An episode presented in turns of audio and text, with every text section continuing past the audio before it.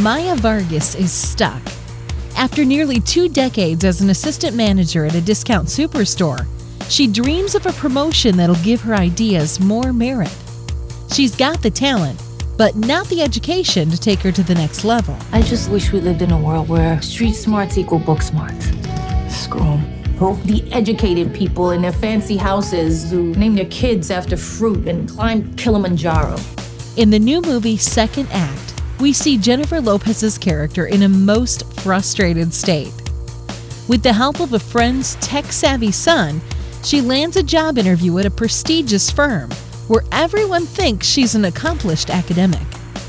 Armed with her street smart experience, she manages to fool upper level executives and herself into thinking that she's climbed the ladder of education to get where she's at. Until, of course, a deep friendship begins to form with the female colleague. Who really is the real Maya Vargas? Many moments in second act remind us of the old school romantic comedies. A love story, besties, and defeating the odds alongside some comic relief.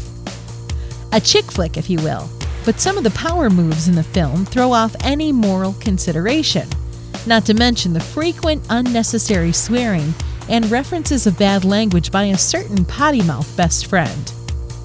In this movie, Dirty goes beyond the dust on the streets of Madison Avenue in both themes of corporate greed and scheming to undermine others' reputations.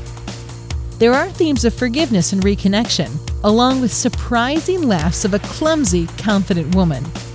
But overall, it's probably not something that's going to balance some of the inappropriate moments in Maya's second act as a clean cut, appropriate film for everyone in the family. I'm Rachel, the Cinema Mom, giving you permission to enjoy the movies.